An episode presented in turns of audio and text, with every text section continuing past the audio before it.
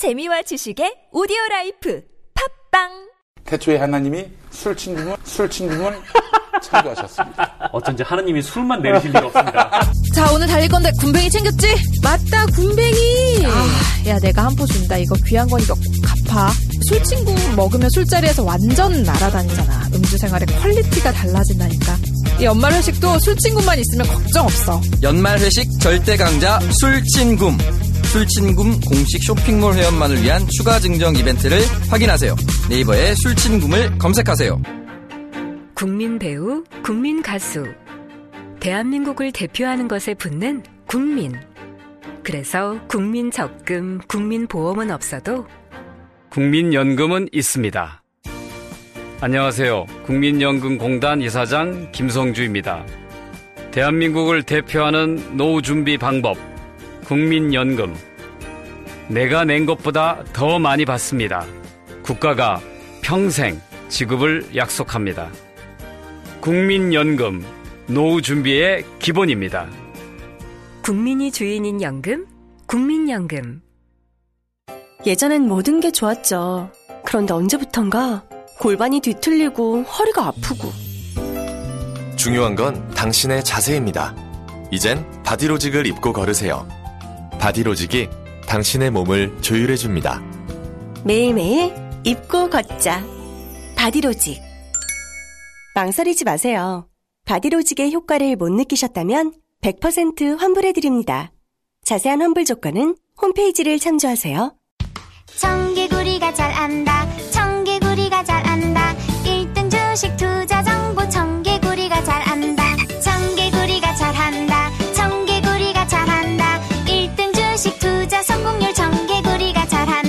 다른 생각, 남다른 수익률. 청개구리 투자 클럽.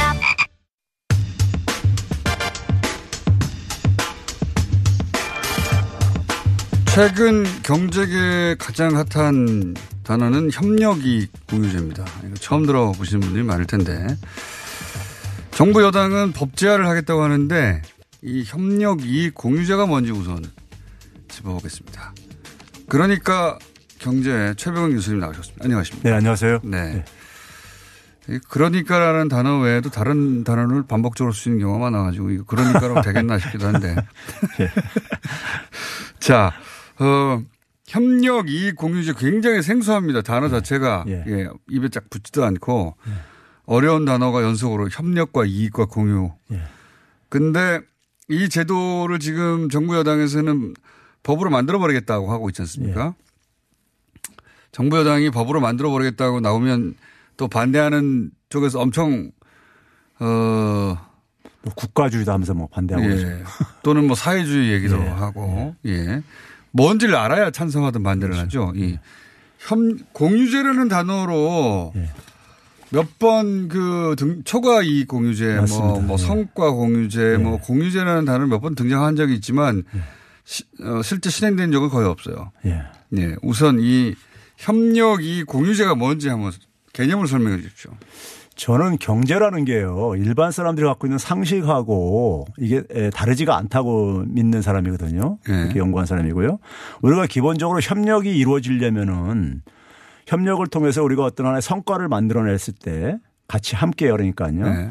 그러면 그 성과를 나누는 거는 당연한 거잖아요. 예. 상식적인 거잖아요. 예. 그렇죠? 기여도에 따라 성과 나눠야죠. 그렇죠. 예. 예. 그 상식을 그러니까 그대로 적용 이렇게 경제에다가 사실 적용한 개념이에요. 음. 그러니까 이제 그 협력이나 그러니까 공유자 들어가게 되면 굉장히 알러지 반응을 일으키는 사람들이 많이 있어요. 그걸 네. 뭐 그러니까 과거에 그러니까 이 사회주의 냄새 난다고 이렇게 뭐 이렇게 네. 해가지고요. 말경의 프레임이죠. 그러니까요. 다. 말이에요. 예. 근데 이게 오늘 협력하고 공유는 오늘날 우리가 플랫폼 사업 모델에서 그냥 일반화된 저거예요. 가치 네. 창출해 그러니까 우리가 일반화된 부분인데 플랫폼 사업이라고 하면 이제 애플처럼 그렇죠, 예. 자기들만의 생태계를 만들어서 그렇죠. 예. 거기서 기업 이제 바깥에 있는 자원들과 협력을 통해 가지고 이익을 같이 창출해서 같이 나누는 이런 방식들이죠. 예. 예. 그런데 이제 그게 잠깐만요. 모르시는 분들을 위해서 이제 예. 왜냐하면 이런 개념도 생- 플랫폼 사업이라는 개념도 생소하거든요. 네. 그러니까 뭐 애플이나 구글이나 네. 자기들이 모든 걸 만들지 않고 자기들은 생태계를 만들어주고 예. 거기에 앱을 만들어서 뭐 예. 개인이든 회사든 예. 올리면 플랫폼 업자도 수익을 가져가고 거기에 개인이 개인이 만들어서 큰 돈을 번 사람들 많죠. 예. 작은 회사가 앱을 잘 만들어서 큰 돈을 버는 경우도 많고 청취자를 위해서 이제 플랫폼이라는 용어를 제가 제 나름대로 이렇게 설명을 드린다면요. 네. 사람들이 하여간 많이 모이는 곳입니다. 그리고 네. 서울역 저기 저희 승무 저기 이 역사처럼요. 많이 모이는 곳인데 모이게 하려면은 기본적으로 사람들이 거기에 뭐 이익을 줘야지만 이렇게 가면 좋은 게 도움이. 돼야지 그 그렇죠. 오, 네. 오지요. 그렇죠? 그러니까 우리가 애플 얘기하셨는데 애플이 이제 앱스토어라는 것을 이제 사업 모델로 채택을 그렇죠. 하면서 자신들은 이제 뭐냐면은 그 바깥에 에, 기업 바깥에 있는 70억 명을 대상으로 해가지고 돈 벌 기회를 그러니까 아이디어를 가지고 와서 팔아먹어라. 그렇죠. 이 여기 팔아먹을- 와서 팔아라. 그렇죠. 팔아먹을- 팔아서. 팔아서 돈을 벌어라. 예. 이런 기회를 준 거예요. 만들어 준. 거예요. 그렇죠. 그래서 3대 7로 나눠갖자. 예. 그러니까 사람들이 돈 벌 기회를 주니까 막 달려 저기 예. 모인 겁니다. 과거에 지금은 좀 다르지만 과거에 이제 마이크로소프트가 지배하던 시절에는 예. 자기들이 제품을 만들어서 팔기만 했죠. 그렇죠. 예. 근데 이- 예. 이, 이번에는 우리는 그냥 공간을 제공할 테니 니들이 만들어서 여기 올려. 그래서 그렇죠. 그거 예. 팔리면 같이 나눠 먹자. 그렇죠. 예. 이런 게 그러니까 애플의. 아이디어하고 기업 바깥에 있는 아이디어를 같이 그러니까 결합시켜 가지고 예. 하나의 가치를 만들어냈고 그걸 가지고 이익을 나눠 갖는 방식이죠. 예. 이제 그게 이제 그러니까 플랫폼 모델의 이제 핵심이고요. 그러다 보니까 사람들이 많이 모이니까 데이터가 많이 확보가 되게 되고 그 데이터를 이용해서 또 추가적인 사업들을 만들어낼 수 있는 이런 것들이죠. 예. 지금 뭐 카카오가 이제 하고 있는 더 비슷할 수가 있는데요. 그러니까 그런 점에서 협력을 통해서 그러니까 이 이익을 공유하는 것은 일반 사회 상식이자 지금 비즈니스 모델에 그러니까 대세로 지금 이렇게 확산되고 있는 부분이에요. 그럼 지금 정부가 하는 것도 지금 바로 뭐냐면은 우리 사회 지금 가장 우리가 뭐 이렇게 핵심적인 문제 중에 하나 보게 되면 대기업과 중소기업 간의 어떤 하나의 불균등 성장들 예. 그리고 뭐, 어, 이, 예, 정규직과 비정규직 문제라든가 이런 것들이잖아요. 그러니까 이제 이런 문제를 해소하기 위해서 대기업과 중소기업 간의 굉장히 그러니까 우리가 이 관계가 불균형하고 그러니까 좀 대칭적이지 못하다는 것은 많은 사람들이 공감을 하는 거잖아요. 압도적으로 이제 갑을 관계고. 그렇죠. 예. 대기업은 슈퍼 갑이고. 그러니까 중소기업이 기여한 것만큼 비례해서 그러니까 제대로 이제 그러니까 그 성과를 분배받지 못하고 있다는 것이 네. 일반적인 어떤 국민들의 어떤 상식인 거잖아요. 그렇죠? 거기까지는 이제 기본적인 문제의식이 오랫동안 나왔던 건데 이걸 해결하기 위해서 예. 그래서 이제 그 대기업하고 이제 그러니까는 이 협력 업체들이 공동으로 그러니까는 어떤 하나의 사업을 진행을 해 가지고 그 사업 진행은 여러 가지가 있죠. 연구 개발할 수도 있고 어떤 구체적인 사업 프로젝트를 가지고 이제 갈 수도 있고요. 그렇게 했을 때 그 사업을 이제 그러니까 진행하기 전에 이제 약정을 맺자 이거예요. 그러니까 자발적으로요. 예. 맺어가지고 거기서 성과가 나왔을 때 그 성과 나온 것을 그러니까는 좀 이제 그러니까 그 일정의 배분을 해- 나눠 가질 수 있게 이게 그러면 이런 얘기입니까? 이제 협력 이익 공유제라는 게 대기업하고 지금 협력사들이 뭐 상생 얘기하지만 사실은 네. 대기업이 단가 낮추러 가면 낮출 수밖에 없고. 그렇죠. 어, 대기업이 거의 뭐 100% 주도하고 있는데 예. 그게 아니라 처음 관계를 맺을 때부터 서로 어, 이익이 생기면 어떻게 나눌 건지를 미리 정해라. 그렇죠. 예. 말은 좋은데요. 개념도 좋고.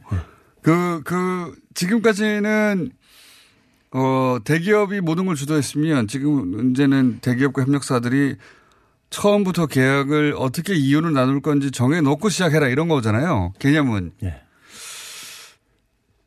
그러면 지금까지는 안 그랬나 싶기도 하고 잘. 그러니까 우리가 단순하게 얘기하면 대기업들 같은 경우 협상력에 있어서 우위에 있다 보니까는 네. 중소기업이 거의 버틸 만큼만 그러니까 이제 이그 맞습니다. 주고 있는 거죠. 망하지 않을 만큼. 예. 그러다 보니까는 이 기여에 많은 실현을 기여에 그러니까 이익에 이익 창출에 기여를 해서도 해서도 그 정당한 그러니까 배분을 못 받고 있는 것이 현실이라 이거죠. 그러면은 이게 이제 문제가 이런 것 같은데요.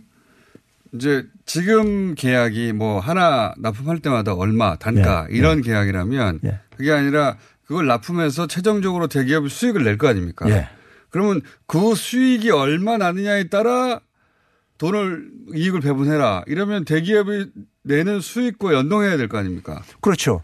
그러니까 이제 그 사전에 약정 몇 개 달려 있겠지만은 이건 그래서 이제 정부도 자발적으로 이제 그러니까는 기업들이 네. 왜냐하면 그 어, 사업마다 성격이 차이가 있을 수가 그렇죠. 있기 때문에 그러니까 이거는 기업들이 자발적으로 할 수밖에 없어요. 어려운데요, 이거. 예. 근데 이제 문제는 뭐냐면은 어, 그걸 이제 장려하기 위해서 정부는 이제 세제 지원을 통해서 요걸 좀 유도를 하겠다는 거예요. 그러니까 네. 이제 대기업도 만약에 기냥하라 그러면은 지금까지 기존에 그러니까 상당히 자신들이 이익을 보고 있는데 할 가능성이 없다 이거죠. 제로죠, 제로. 그렇죠. 네. 그러니까 인센티브를 주는 차원 속에서 끌어들이기 위해서 그래서 이제 에, 세금 혜택을 좀 주겠다. 음. 세금 혜택을 여기 참여를 하게 되면은 세금 혜택을 주겠다는 거예요. 네. 그런데 제가 볼 때는 저도 이제 그러니까 마찬가지 공장장님 말씀, 말씀처럼 이게 정부가 사실은 뭐 힘만 쓰고 별로 성과는 거두지 못할 것 같아요. 네, 강제할 수 있겠는가요, 과연? 그렇죠. 예를 들면 이런 거죠. 휴대폰인데 예.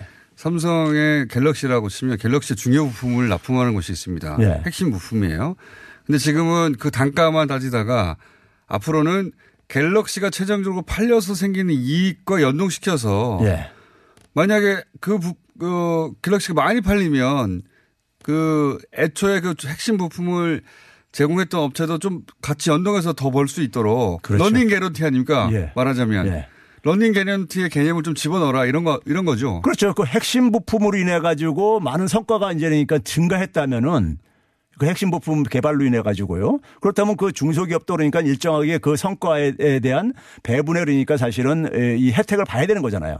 그러, 그러니까. 그게 당연한 거죠. 예, 당연한 건데. 당연한 건데. 그게 안 되니까는. 안 되니까. 예, 정부가 이제 그걸 이제 법으로 그러니까 만들어 가지고. 예. 법, 이제 정부가 법으로 만들겠다는 것도 그러니까 기본적으로 그러니까 세제 혜택을 주기 위한 법을 만드는 거예요. 어, 이렇게 하는 업체에 대해서는 예. 세금 혜택을 세금 혜택을 주겠다 이거죠. 법인세도 뭐 인하해 준다거나 뭐 이런 식으로 이제 그러니까 지금 장려를 하겠다 이거예요. 근데 이제 대기업 같은 경우는 우리가 마케팅을 잘해서 이, 이 여기 수익이 생긴 건데 핵심 부품을 어, 설사 납품했다 하더라도 그것만 가지고 이익을 어떻게 공유하느냐 이게 이게 전 세계 사례가 있느냐 이렇게 나올 수 있지 않습니까? 아니 근데 대기업 입장 속에서는 예. 그 이제 매출이 증가하거나 이익이 증가할 때 증가할 때 그 요인을 분석할 수는 있어요. 예. 요인을 분석할 수 있어요. 그게 이제 그 요인 분석에 있어서 그러니까 우리가 이래서 대기업이 연구 개발에 많이 투자를 하는 이유가 뭐예요? 경쟁력 확보하기 위한 거라고요. 예. 그렇죠? 그러면 마찬가지로 그러니까 중소기업 납품업체들이 그 연구 개발을 해가지고 납품하는 부품들에 대한 경쟁력을 높였어요. 높이면 그러니까 최종 제품 완성 완성제의 경쟁력도 높아질 수밖에 없단 말이에요. 네. 그러면 이제 그 부분을 이제 그러니까는 이제 우리가 이 어떻게 계산하냐는 문제는 네. 대기업들은 사실 그걸 계산할 수 있어요. 원가 계산 그렇죠. 하겠죠. 예, 당연히. 예, 할 수 있는 것이고 그거는 제가 볼 때 기술적인 문제인 거고 할 의지가 있냐 없냐가 문제인 것이죠. 네, 해외 사례가 있습니까? 해외에 사실 이런 경우들이 많이 있죠. 아 그래요? 예, 글로벌 약간 기업들이 희망이 생기네요. 글로벌 기업들을 보게 되면은 예. 뭐 그러니까 우리가 같은 제조업 중에서는 보잉이라든가 크라이슬러 자동차 업체는 크라이슬러라든가 음. 이런 업체라든가 그다음에 구글, 아마존 뭐 그러니까 IBM, 애플 뭐 우리가 기업들도. 알고 있는 유수의 그러니까 기업들이 이런 방식들을 도입을 하고 있어요. 아, 유- 이런 개념의 그렇죠. 소위 최종 어 최종 이익과 예. 그 협력 업체들과 이익을 share하는 공유하는 그렇죠. 우리가 돈 많이 벌면 협력진들도 뭐 running guarantee 인센티브 좀 더 주고 이런 그렇죠. 식의 개념 계약을 한다고 한다는 거죠. 그렇죠. 예. 아. 기본적으로 왜 그러냐면은 그게 이제 결국은 그 하는구나. 그게 자신들의 경쟁력을 대기업의 그러니까 경쟁력에 그러니까 경쟁력이라는 것이 그 중소기업들의 그러니까 납품업체라든가 협력업체들의 그 이 소위 말해서 혁신을 그렇죠. 혁신이 맞습니다. 혁신이 이 뒷받침 돼야지만이 자신들도 그러니까 경쟁력을 확보할 수 있다는 걸 알고 있기 때문인 거예요. 그, 그, 그, 자- 애플 앱을 혹은 구글 앱 뭐 예를 들면 좋은 앱을 많이 올려줘야 그 그렇죠. 앱을 돈 벌죠. 많이 애플도 돈을 버는 거고 그렇죠. 구글 돈을 버는 예. 거니까 마찬가지 개념으로 예. 어, 이익이 계속 잘 돌아가야 예. 그쪽에서 계속 좋은 부품을 만들어낼 테니까 예. 이익을 공유하는 개념과 그 실행이 이미 외국 기업들에 있다. 그렇죠. 예. 그러니 우리도 그렇게 한번 해보자 이런 거네요. 예. 예. 근데 내 외국 같은 경우는 이제 민간 기업들이 자발적으로 하고 있는 거죠. 이미 예. 예. 필요에 의해 가지고. 소위 생태계를 튼튼하게 만드는 그렇죠. 방법으로. 도움이 된다는 거죠. 그러니까요. 음. 그래서 이게 근데 이, 우리나라에 개- 되겠는가. 이 개념이 있잖아요. 예. 그 2011년도에 2011년도에 그러니까는 그 이 정운찬 전 부총리 전, 전 총리하고 삼성의 이건희 회장하고 당시에 좀 논쟁이 있었었어요. 초과 이익 초과 공유제. 이익 공유제를 놓고선요. 당시에 이건희 이게 회장이 이런 개념이죠. 예. 이익이 생각보다 더 많이 생기면 그럼 공유하자 뭐 이런 거죠. 이게 이제 이런 겁니다. 사실 정우찬 총리가 경제학자 출신이잖아요. 네. 그러면 이 초과 이익 공유제라는 것을 어디서 그러니까 이 이건 회장은 당시에 이게 듣보잡 취급했는데 네. 자기가 어렸을 때부터 경제학 수업을 쭉 공부하고 있는데 한 번도 들어보지도 못한 어떤 용어다 이랬는데 이건희 회장이 정확한 워딩이 뭐 공산주의 국가에서나 쓰는 말인가 나는 모르겠다 이런 식으로 그렇죠. 말하죠. 그 말이 그 제가 그대로 옮기면 이런 얘기를 했습니다. 초과이익 공유제라니 그 말이 사회주의 국가인지 자본주의인지 공산주의에서 쓰는 말인지 모르겠다. 기업가 집안에서 자기가 자랐고 학교에서도 경제학을 공부했는데 그런 말을 들어보지 못했다. 초과 이익 공유자. 예. 근데 제가 얘기하는 건 경제학을 잘못 공부했다. 아니면 제대로 공부 안 했다고 제가 이렇게 수업 시간 학생들한테 얘기를 하는데 이, 네. 이 부분을 가리키면서요. 우리가 흔히 시장이 독점적일 경우에 네. 거기서 이제 그러니까 독점적인 지배력으로 인해서 독점 이윤이 발생한다 그래요. 네. 그 독점 이윤을 우리가 초과 이윤이라고 부르고요. 이윤은 우리가 일반 사람들이 수익이나 이익으로 부르는 개념입니다. 같은 개념입니다. 네. 그러니까 초과 수익이라는 것이 독점적인 지배력에서 발생하는 건데 독점적인 지배력은 두 가지 경우에 발생합니다. 하나는 뭐냐면 소비자를 대상으로 해가지고 자기가 유일한 공급자일 때 네. 독점적인 그렇죠. 이익도 발생하고 반면에 기업이 수요자인 입장이 있어요. 네. 그러니까 삼성전자나 현대자동차 같은 경우 협력업체들에 대해서는 수요자입니다. 네. 부품을 납품받으니까요. 그러니까 수- 유일한 수요자기 때문에 또 이제 독점적인 이- 이치에 있어요. 음. 그렇죠. 바로 때가 거기밖에 없으니까. 바로 요 부분을 가지고 요 부분에서 발생하는 것을 가지고 우리가 경제학에서 수요 독점적 착취라고 부릅니다. 아, 그러니까 쉽게 얘기하면 그 시장에서 그 물건을 사줄 업체는 여기 한 군데밖에 없으니 그렇죠. 가격 단가를 후려쳐서 낮게 받는다. 그렇죠. 예. 그 이제 협상력의 차이로 인해서 결국 지배력으로 인해서 발생하는 그 독점 이윤을 예. 수요 독점적 착취라고 그 영어로 이제 우리가 exploitation이라는 용어가 있는데 예, 그게 우리말로 착취죠. 번역하면 착취예요. 그렇죠. 그렇게 용어가 주류 경제학에서 그렇게 돼 있는 아, 거예요. 사회주의 이면 경제. 용- 예. 일반 이건 경제학 원론 책에도 다 나오는 얘기들입니다. 그러니까요. 그러니까 제대로 공부 안 했다는 얘기인 거고. 자, 그랬을 때 이 부분이 그러니까는 이 부분을 가지고 그러니까 뭐 사회주의 네. 뭐 이런 하지 않으셨겠죠. 공부를 많이 하실 필요 없지 그러니까 공부를 그러니까 잘못 네. 어쨌든 책에 있는 얘기가 아니라고 하는데 책에 있는 이야기다 이야기는 그렇죠. 음, 알겠습니다. 그리고 이미 이렇게 소위 협력 업체들과 자신의 이익을 연동시켜 가지고 그 인- 연동시킨 이익을 나눠주는 것은 다른 기업들이 하고 있다. 그렇죠. 세계적인 기업들이 예, 예. 업계 1위들이 1위잖아요. 뭐 구글이니 보, 그렇습니다. 뭐 예. 보잉이니 애플이니 하는 것들이 하고 있는데 그래서 이미 존재하고 있고 개념도 책에 있는 건데 우리 중소기업과 대기업의 관- 상관관계 속에서는 절대 이루어진 적이 없는 걸 한번 해보자고 법제화했는데 이게 중요한 건 대기업이 이걸 따라줘야 되는 거 아닙니까? 그러니까 대기업이 그러니까 예를 들어서 이 방식을 도입했을 경우에 자기들이 보는 이득하고 그렇죠. 도입 안 했을 때 보는 이득하고 비교를 할 게 아니겠습니까? 쉽게 얘기하면요. 그렇죠. 이걸로 인해서 세금이 더 많이 세이브되면 하겠죠. 예, 세금이 세이브 되고 그다음에 이제 중소기업한테 나눠주는 부분이라든가 이게 네. 이제 이제 결국은 이제 더 지출되는 부분이고 자기들 이익이 줄어드는 부분이 있게 아니겠습니까? 네. 근데 그걸 안 했을 때 지금 현재 방식으로 자기들이 취득하는 이득하고 비교를 할 게 아니겠습니까? 그렇죠. 그렇겠죠. 그랬을 때 제가 볼 때는 과거가 더 좋다 이거예요. 그냥 그대로 있는 예. 대로 하던 대로. 예. 그렇기 때문에 이제 이걸 반발하는 거죠. 기본적으로는요. 이게 정부가 법제화를 할 수 있겠는가? 문제는 개념은 법제- 좋습니다. 예. 개념은 좋고 이게 그렇게 되면 소위 뭐 상생하고 어 그리고 이제 중소기업들 현황이 좀 나아지고 그리고 대기업이 돈 벌면 자기들도 돈 벌 수 있고 뭐 이런 거잖아요. 대기업이 근데 귀찮아할 수도 있고 그렇죠? 근데 저는 제가 볼 때 지금 우리나라 있고 우리나라 대기업들이요. 지금 상당히 심각한 문제가 새로운 수익 사업을 못 만들어내고 있어요.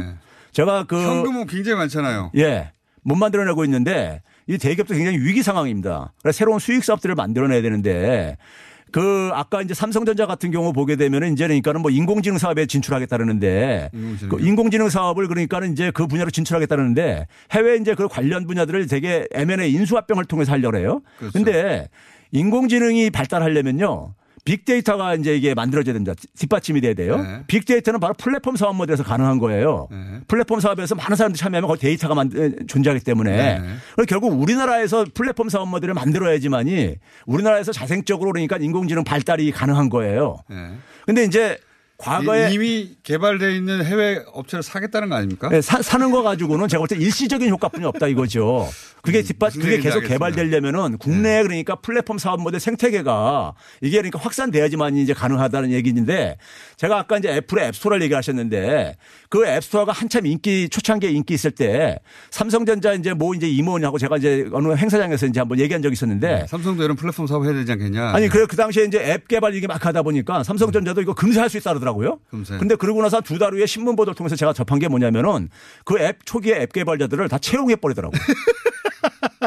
제가 그걸 보면서 삼성전자는 뼛속까지 제조업체구나. 예?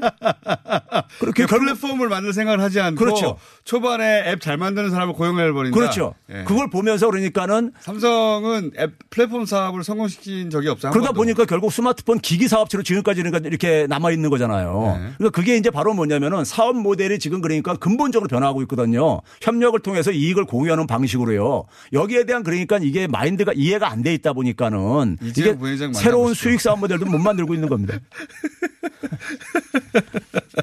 아, 이거 재밌네. 삼성, 삼성적이고 우리나라 대기업적입니다. 그렇죠. 어, 그거 좀 잘해. 걔들 고용해. 예. 돈 많이 줘가지고 고용해. 그 사람들이 그러면 앱을 만들 수는 있지만 생태계를 만든 사람들은 아니니까. 그렇죠. 예. 아니 애플은 지구상에 70억 명을 대상으로 이제 아이디어를 했는데 이거 수십 명 해봤자 이게 경쟁이 되겠어요? 생태계 못 만들죠. 그- 그게 이건희 회장이 천재들을 데려다 써야 된다. 그 마인드하고 연결된 게 아닐까.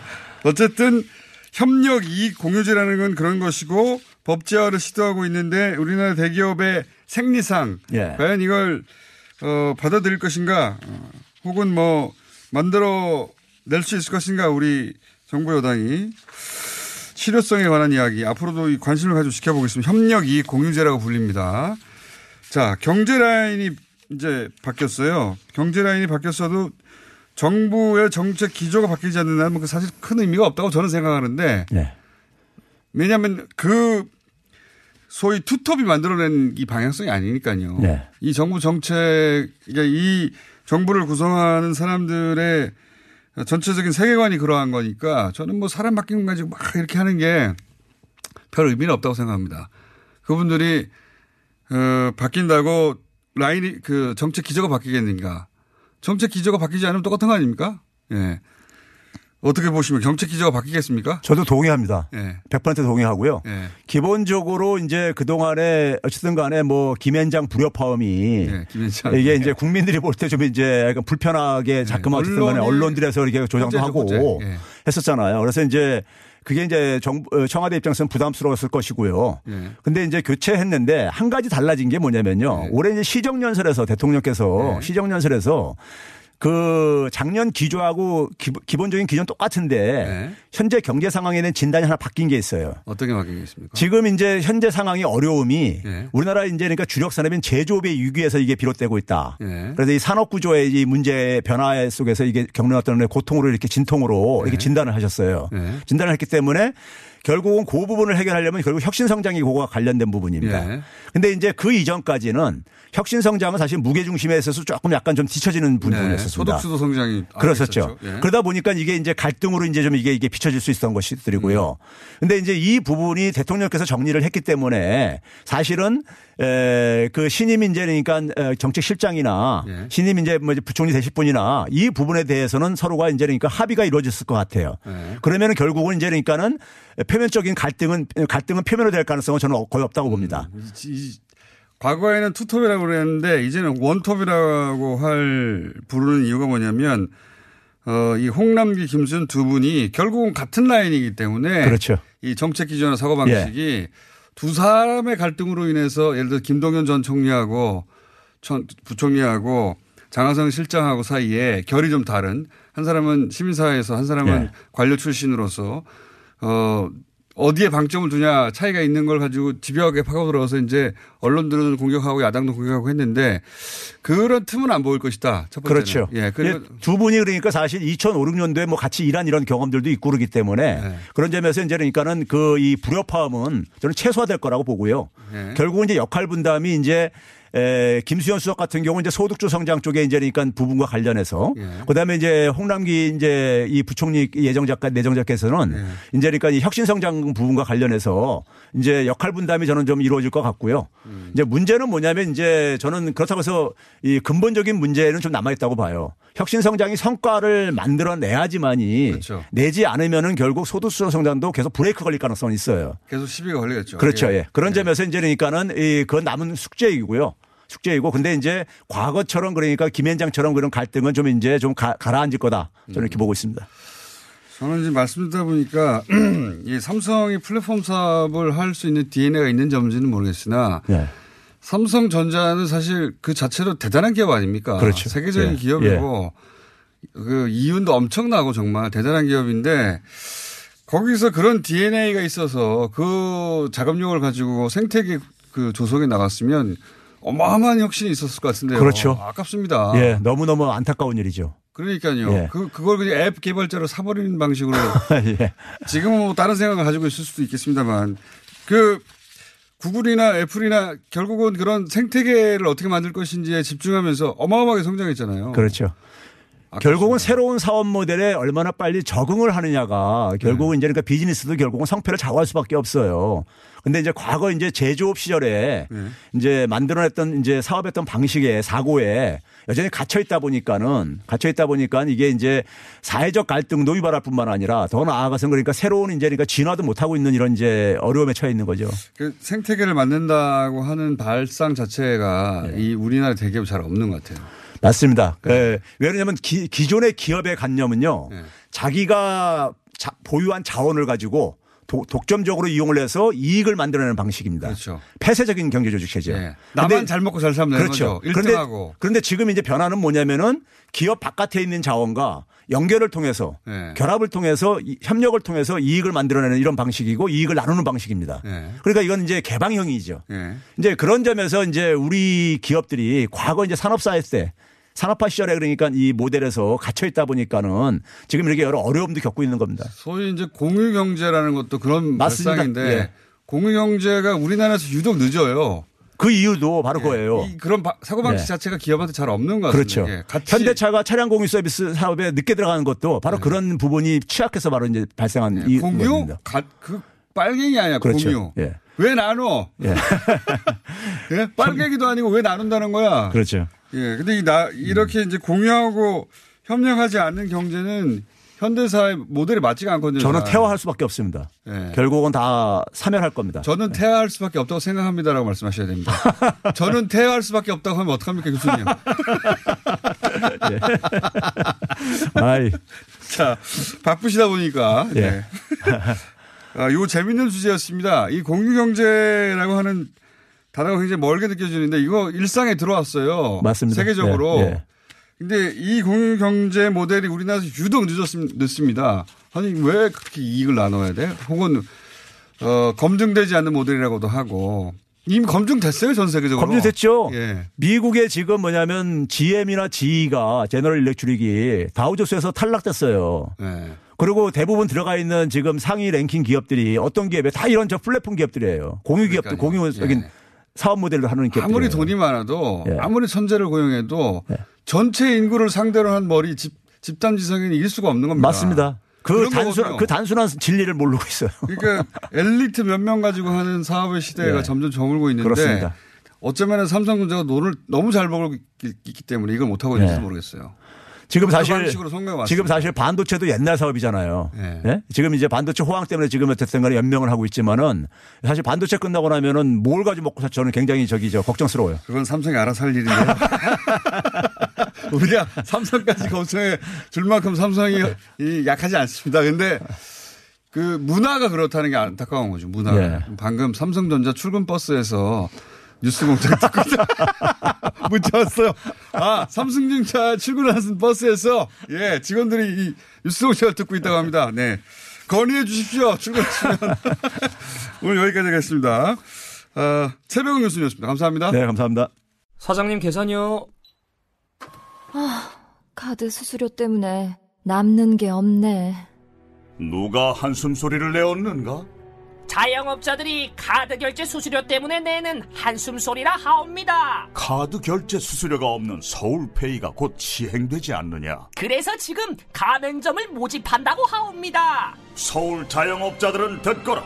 서울페이 가맹점으로 가입하여 카드 수수료 0% 혜택을 누리도록 하라. 가입 신청은 인터넷에서 서울페이를 검색하라신다. 이 캠페인은 자영업자의 삶을 바꾸는 서울 10년 혁명 서울특별시와 함께합니다. 국민 배우, 국민 가수. 대한민국을 대표하는 것에 붙는 국민. 그래서 국민 적금, 국민 보험은 없어도 국민연금은 있습니다.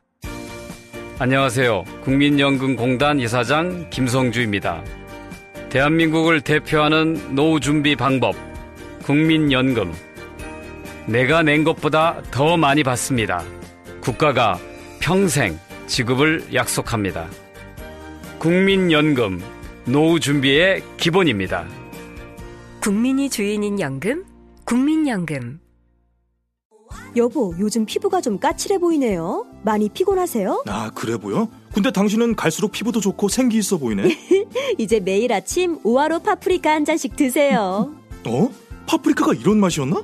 과일향이 아주 좋은데. 우아로 파프리카는 비타민C가 풍부해서 피로회복에도 좋고 피부에도 아주 좋아요. 우아로 파프리카는 정말 특별하다고요. 엄마, 오하로 파프리카 주스 주세요. 오하로 파프리카를 검색해 보세요. 구입문의 1833-8829. 안녕하세요. 배우 박진입니다.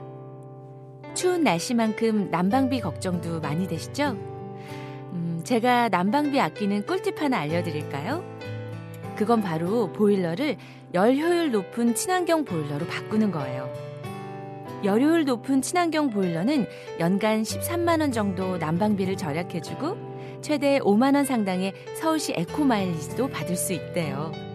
거기다 미세먼지와 온실가스 배출을 10분의 1로 확 줄일 수 있다니 우리 집 보일러 열효율 높은 친환경 보일러로 바꿀 만하죠? 자세한 내용은 120 다산 콜센터로 문의하세요. 이 캠페인은 서울특별시와 함께합니다.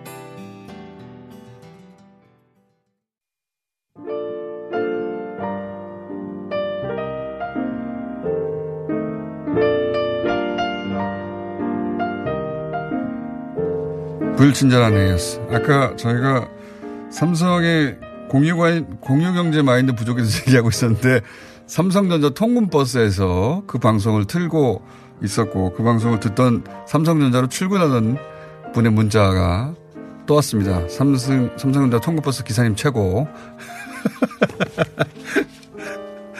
자, 귤 관련 가짜뉴스 선제 차단이라면서 문자를 보내오신 분들이 있습니다.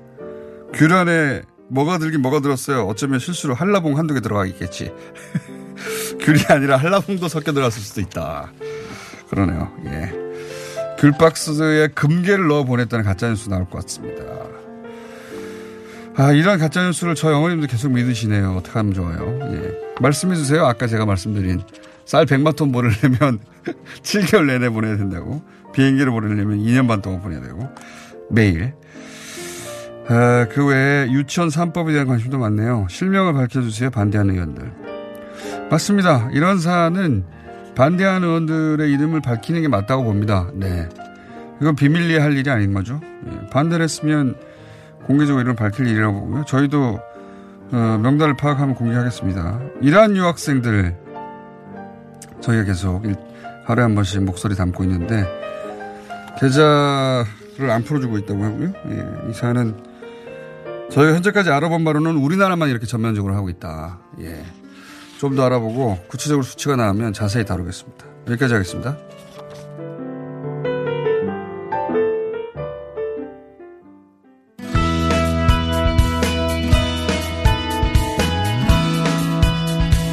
자, 오랜만에 국제입니다. 인문결 연구소 임상훈 선생님 나오셨습니다. 안녕하십니까? 네, 안녕하십니까? 저희가 오랜만에 마련한 김에 10분 이상을 준비했습니다. 아, 예, 감사합니다. 10분 이상은 보통 아이템이 아니거든요, 우리가. 음. 3, 4분은 보통 뭐 한 5분, 3분도 하고 막 7분도 하고 그러는데. 그러니까 마지막 코너는 항상 이렇게 너무 네. 밀리더라고요. 짜투리로 해왔는데 네. 오늘은 좀 길게 마련했습니다. 간만에 보시는 만큼. 자, 그만큼 어, 국제면에서 재미있는 뉴스들이 많아서 그런데 우선 모신 핵심적인 이유 중에 하나가 어, 세계대전 종전 100주년이었어요. 네, 그렇죠. 우리, 는 이제 이 세계 1차 대전과는 뭔가 거리감이 있기 때문에 심리적인 네.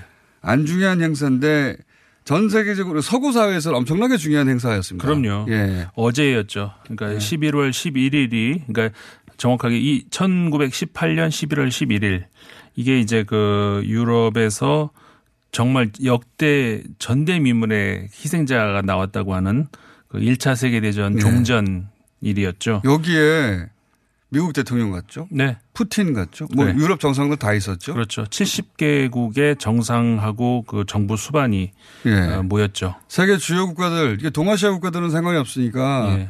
우리는 아니었지만 여기는 프랑스 현지에서는 그래도 이, 그리고 일본도 사실 그 당시에 맞죠, 그 연, 사실은. 연합 예, 국가였고 국가였는데 어 그리고 중국도 뭐 전쟁을 그걸 많이 하지는 않았지만 어쨌든 간에 그, 어, 그 성, 승전국가 안에 어쨌든 명단은 네. 들어가 있거든요.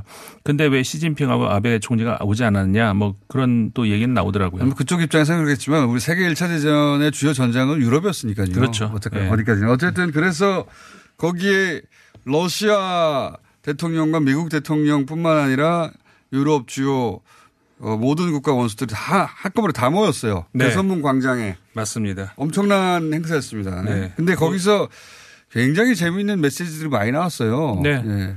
그러니까 일단 비가 와가지고 굉장히 그, 그 비가 꽤 많이 오더라고. 저 생방 저 생방송으로 계속 보고 있었는데. 그 생방송으로 또 보시는군요. 예. 어제 전 나중에 뉴스로만 보는데. 예. 어, 무슨 얘기가 나오나 좀, 좀 봤습니다. 또 불어가 되니까. 아, 근데 이제 비가 많이 와가지고 이제 그 행사가 좀 몇 가지 약간씩의 차- 차질은 있더라고요. 네. 그래도 워낙에 이제 사실 그 아까 말씀드린 것처럼 희, 저 희생자가 군인만 천만 명이랬다는 예. 있다는 거 아닙니까? 4년 동안에. 어, 그, 그리고 그 1차 대전이라고 하는 것이 아까 말씀하셨듯이 우리한테는 글쎄 그게 무슨 어느 정도였을까라고 싶지만 어, 유럽에서는 그게 어, 우리가 이제 근대 현대 넘어오면서 유럽 사람들은 정말 그 합리적 이성이라고 하는 그 자신감 예. 어, 이대로만 우리가 가면 시간 문제지 신의 영역까지도 갈 수 있다 네. 이런 생각이 한 방에 그냥 깨져버렸던 것이 과학과 이성으로 모든 게 가능하다. 뭐 그렇죠. 예. 그러니까는 인간이 스스로 자기들이 만들어 놓은 그 테크닉, 과학, 기술 이런 것들을 못 따라가서 그러니까는 그런 무기들을 만들어 놨는데 그 무기들을 사용을 해서 어, 전쟁을 치를 때의 그 전술은 거기까지 못 따라간 거죠.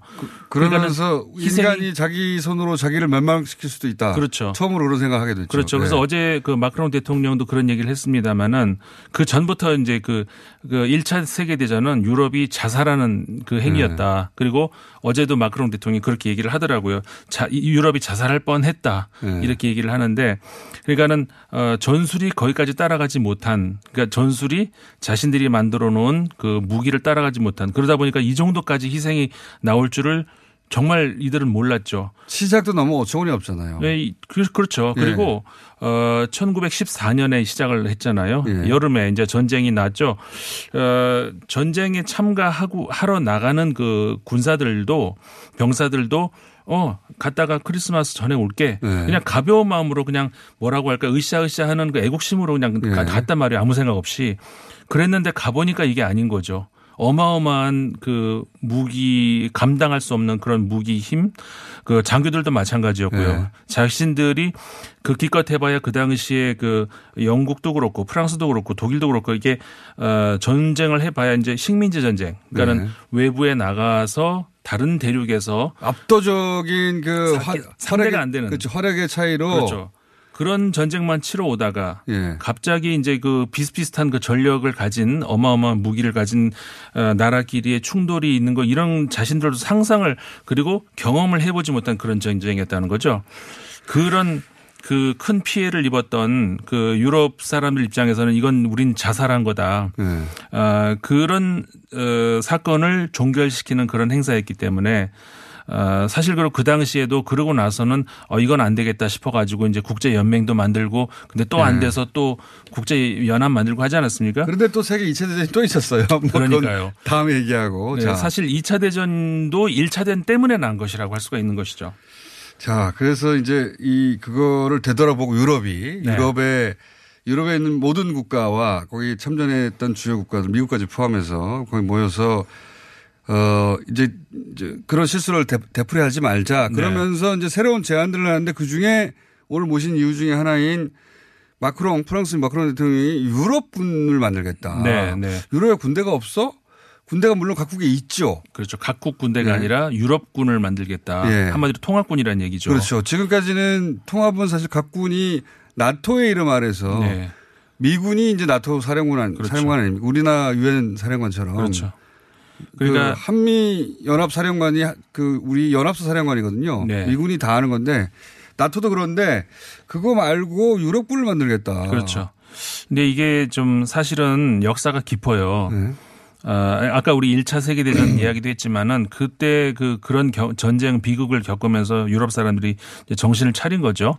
어, 그러면서 생각해낸 것이 적어도 유럽 내부에선 다시는 전쟁을 있어 전쟁이 있어서는 안 되겠다라고 하면서 이제 석탄, 철강 네. 그리고 좀 더 시간이 지난 다음에는 원자력 그러니까 음. 한마디로 말해서 전쟁에서 쓰일 수 있을 것 같은 이런 것들 공동으로 우리가 관리를 그렇죠. 하자. 예. 이러면서부터 이게 유럽 연합의 시작 아니겠습니까? 경, 뭐 남북 경협처럼 경협으로 시작된 거죠. 예, 유럽도. 그, 거기서 예. 시작을 하자는 거죠. 그랬는데 어 이게 마스트리치 그그 협 저기 협약까지 가면서 결국은 유럽을 만들 때 이 사람들이 그 궁극적인 어 바라던 게 뭐였냐면은 어 그러니까 이런 거 있잖아요. 우리가 그, 그 모일수록 그 커지는 것, 어, 단순화시킬수록 커지는 것. 그러니까 한마디로 경제 같은 것이죠. 그러니까는 예를 들어서 제품 좋게만 하면 되는 것이지 꼭, 어, 프랑스에서 만드나 영국에서 만드나 뭔 차이가 있냐 이런 거잖아요. 네. 그러니까는 그런 거는 화폐도 그냥 뭐, 어, 똑같이 그 통용만 하면 되는 것이지 어디 화폐가 무슨 사용이냐. 그러니까 그런 거는 합칠수록 좋다는 것이죠. 반면에 이제 합칠수록 안 좋은 거. 그러니까 더 쪼갤수록 좋은 것은 문화다. 네. 그래서 문화는 더 세부적으로 쪼개고 지방 단위로. 네. 그다음에 경제는 어, 더 큰 단위로 키우고. 근데 경제 다음에 이 사람들이 생각할 수 있는 것이 외교권. 네. 그러니까 언젠가는 궁극적으로는 어, 외교도 유럽의 외교가 있지 각국의 외교를 별- 별도로 생각하지는 않는다. 네. 아, 물론 아직은 먼 예- 훗날 얘기지만 그다음에 그 중에 하나가 이제 군사도 마찬가지라는 네. 것이죠. 그렇게 하면은 유럽군이라는 것이 만들어지면은 적어도 유럽 내부에서 뭐 반란은 자기들, 예, 자기들끼리 싸우지 않을 거좀 아니냐. 반란은 있을지 몰라도 네. 그 전쟁은 없을 수 있다. 하나의 군대니까. 그렇죠. 예. 그래서 이제 그런 발상에서 어 아주 오래전부터 이제 꾸, 꾸어왔던 그 꿈이라는 것이죠. 그런데 이제 여기서 이게 현실화돼, 이렇게 현실화 됐는지는 모르겠으나 창설의 필요성을 강하게 얘기한 게 트럼프 대통령이 나타나서 보니까 예. 아니 미국이 저렇게 일방주의 하고 있는데 유럽에 대해서도 네. 무역 전쟁도 막 하고 네. 나토 그 비용 부담 올리라고도 하고 그러니까 미국의 힘으로 유럽의 안전을 담보 받던 방식을 벗어나서 그렇죠. 미국도 우리의 적일 수도 있다. 그렇죠. 언젠가는 그러니 그래서 트럼프 대통령이 모욕적이라고. 그렇죠. 예. 굉장히 화가 나서 모욕적이다. 아주 모욕적이다 이렇게 아니 자기들이 자기 군대 만든다는데 모욕적이라고 반응을 했어요. 예. 그러니까 이제 그 말씀하신 것처럼 그 아까 나토 얘기하셨잖아요. 그 나토를 사실상 미국이 이제 그 주도권을 가지고 예. 움직이고 있으니까 아, 결국은 유럽의 안보를 담보하는 것이 나토군인데 나토군 다시 말하면 미국이 유럽의 안보를 어, 쥐고 있다 이렇게 네. 되는 거 아니겠습니까? 과거에 그 냉전 시절 그리고 그러니까 미국과 소련이 이게 양분 세상을 양분하고 있던 그런 시절에는 유럽이 뭐 그렇게 어 나토군에서 같이 할 수 있을지 몰라도 지금은 세상이 많이 달라졌잖아요. 그리고 특히 그 유럽이 그 굉장한 위기를 의식을 느꼈던 게 언제냐면 2014년도 그 우크라이나, 우크라이나 사태 사태, 때 그때 크림반도를 러시아가 네, 바로 러시아가 먹어버리고 먹어버렸죠. 예, 이런 걸 보면서 유럽이 큰 어, 이건 큰일 났다 위기를 느낀 러시아가. 또 이쪽으로 넘어올 수도 있다 점점 점점. 그렇죠. 예. 그렇기 때문에 이거를 근데 언제까지 우리가 미국 결제를 받아가면서 받아가면서 미국이 그걸 막지 못했잖아요. 네. 네. 그러니까 이거는 믿을 수가 없다. 그리고 다- 더- 그 이후로 트럼프의 등장 이후로 어떻게 했습니까? 계속 나토에서 뭐 그 너희 나토 웃기는 게 건물에 와가지고 이 유리창 뭐 어디서 사왔냐 이런 걸 물어보잖아요. 그리고 분담금 더 내라. 네. 그러니까는 그때 그 굉장히 상징적인 장면들 있잖아요. 그 독일 총리 메르켈 총리부터 해가지고 어 트럼프 대통령을 쳐다보는 표정들이 그러니까요. 서구 그러니까 자유 자기들은 자유 세계라고 그러죠. 어, 듣기 좋으니까 네. 자유 세계의 리더로서의 미국의 역할을 끝나다 이제. 그렇죠. 예, 더 이상 더 이상의 기댈 수가 없다. 근데 그 다음에는 메르켈이 유일하게 남은 자유세계 리더라고 그랬는데 메르켈이 은퇴한다고 그러지 않습니까? 그렇죠. 그러니까 서구 사회에 어, 리더라고 할 만한 지도자 자리가 비었어요. 네. 비어가고 있어요. 그리고 여기에 그렇죠. 마크롱이 툭 튀어나와가지고 그렇죠. 내가 내가 그러니까는 어, 지금 말씀하신 것처럼 뭐 메르켈 총리가 그 동안에 그 유럽의 지도자 역할을 해왔는데 이제 힘이 많이 빠졌고 은퇴할 네. 시기가 되고 어, 그 다음에 영국 같은 경우도 이제 브- 브렉시트 우리 봤습니다만 빠지고 있죠. 나간다. 네. 뭐 지금 그것 때문에 정신 못 차리고 있거든요. 그러면 결국 그 유럽의 지도자가 누가 될 것이냐 네. 충분히 그 누- 나라 저라도 마크롱 대통령 입장에서 그 가장 젊고 그렇죠. 40대고 내가 한번 이런 생각을 해볼 만한 거 아니겠습니까? 유- 유럽 창설군 유럽군 창설 얘기 나오고 주도적으로 예. 이야기를 꺼내서 예. 이끌어낸 거죠. 리더가 없다 유럽 사회에. 예. 그러면서 리더가 되겠다는 거죠. 네. 그 트럼프 대통령을 화나게 만- 만들었던 그 말이 바로 그 유럽의 안전이 그 러시아, 어, 중국, 심지어 미국까지도 이게 미국을 포함시켰어요. 거기다 넣어버린 거죠. 그러니까는 미국이 굉장히 이건 모욕적이다 네. 이렇게 하면서 트럼프 대통령이 트윗에다 이렇게 써 넣으면서 근데 또 내려가지고 또 악수하고 근데 재미있는 게 그 다음에 그 행사 어제 이- 그 11월 11일 11시에 그 행사를 마치고 그 다음에 파리 어, 평화 포럼이라는 것이 또 이제 저 새로 만들어져 가지고 열렸거든요. 그 시간이 없어요. 25초밖에. 그랬는데 그 요 말씀만 드릴게요. 근데 공교롭게 오후에 그게 열렸는데 트럼프 대통령만 거기 안 갔어요. 트럼프 대통령만 음. 유럽 지, 유럽 주도의 질서에 트럼프는 낄 수가 없는 것이고. 뭐 본인 근데 그게 그 시간이 두 개가 공교롭게 한- 조금씩 밀리는데 그 시간이 없어요 이제. 아, 저희도 시간 없습니다. 거기는 밀렸고 저희는 시간이 없습니다. 네. 자, 또 한번 다루겠습니다. 어쨌든 미국과 유럽의 관계가 변한다 이제. 임상훈 소장이었습니다. 감사합니다. 네, 고맙습니다. 내일 뵙겠습니다. 안녕.